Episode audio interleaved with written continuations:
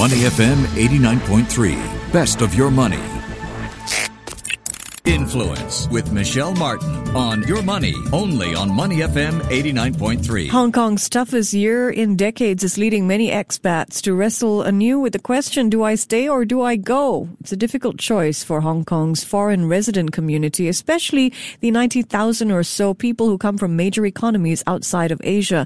If they stay, they face renewed disruptions arising from political turmoil amidst efforts by China to impose a national security law. To leave is to risk relocation at a time when the global economy is crippled by the coronavirus. It's a dilemma not unique to expatriate communities on Hong Kong, given the different schedules of the lifting lockdowns. Should I stay or should I go may not be the easiest question to answer right now. But even without political uncertainty as a backdrop, organizations have had to deal with massive change with entire teams moving online.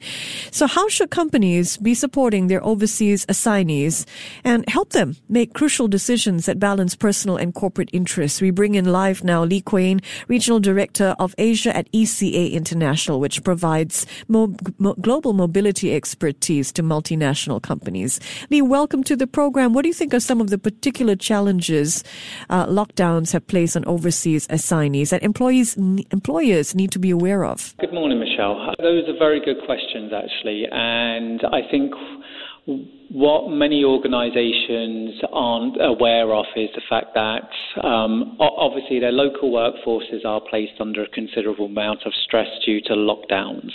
Um, but for many um, foreigners who are working um, within countries, those stresses can be um, some, sometimes um, larger or greater.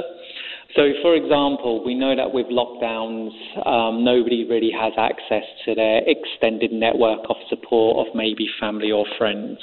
Um, and that is obviously very much the case as well for foreign workers, ex- expatriates. Um, but for those, um, the absence of the family can be even greater. So, for example, using Singapore as an example, um, we know that it's a relatively small location. And even if you're unable to visit family, um, it's quite easy to actually engage with them on a real time basis via things such as obviously um, Zoom, WhatsApp, so on and so forth. That may not be so easily um, accessible to expatriates because their family can be several time zones away, um, meaning that ability to have real time conversations um, with support networks, including family back home, um, are much lesser than they are for their local colleagues. Um, likewise, their families may actually be based in locations which have been more affected um, by the COVID 19 pandemic.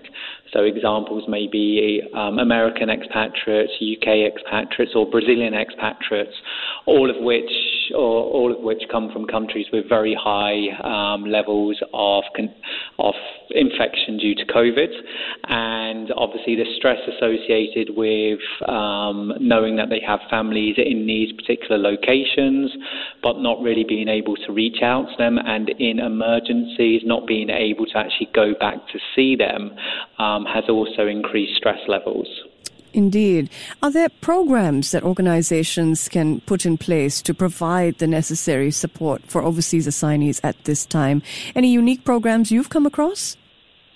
Um, I think what we've seen is many well organizations that have been at the forefront of this um, what they've done is they've tried to establish um, support within their expatriate um, communities um, in the locations in which they operate. So many organisations don't just operate in one country, they operate in several.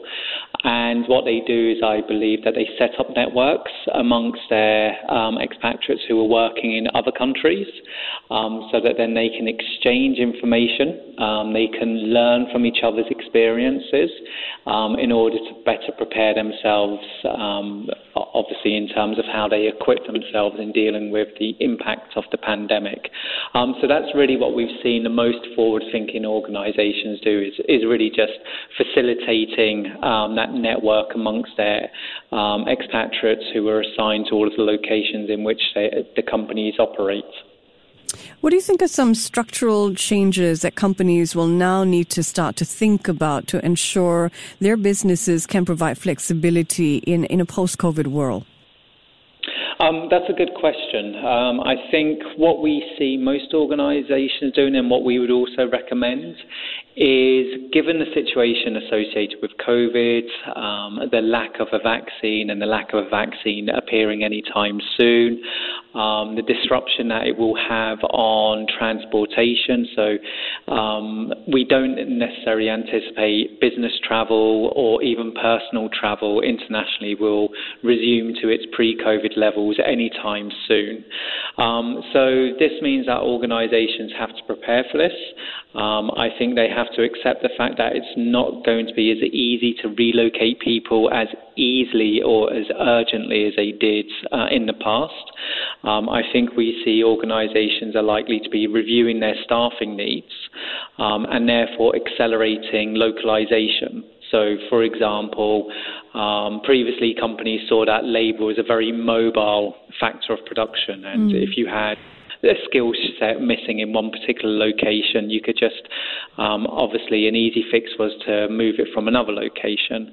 I think that that's not going to happen, and I think we're going to see companies reinvesting in local workforces, trying to train and develop them, and see if there are any particular roles which are currently performed by expatriates that they can try and localize and um, engage people locally to do. Great insight. Thank you as always for joining us. Lee Quane, the Regional Director of Asia at ECA International. To listen to more great interviews, download our podcasts at moneyfm893.sg or download the SPH radio app available on Google Play or the App Store.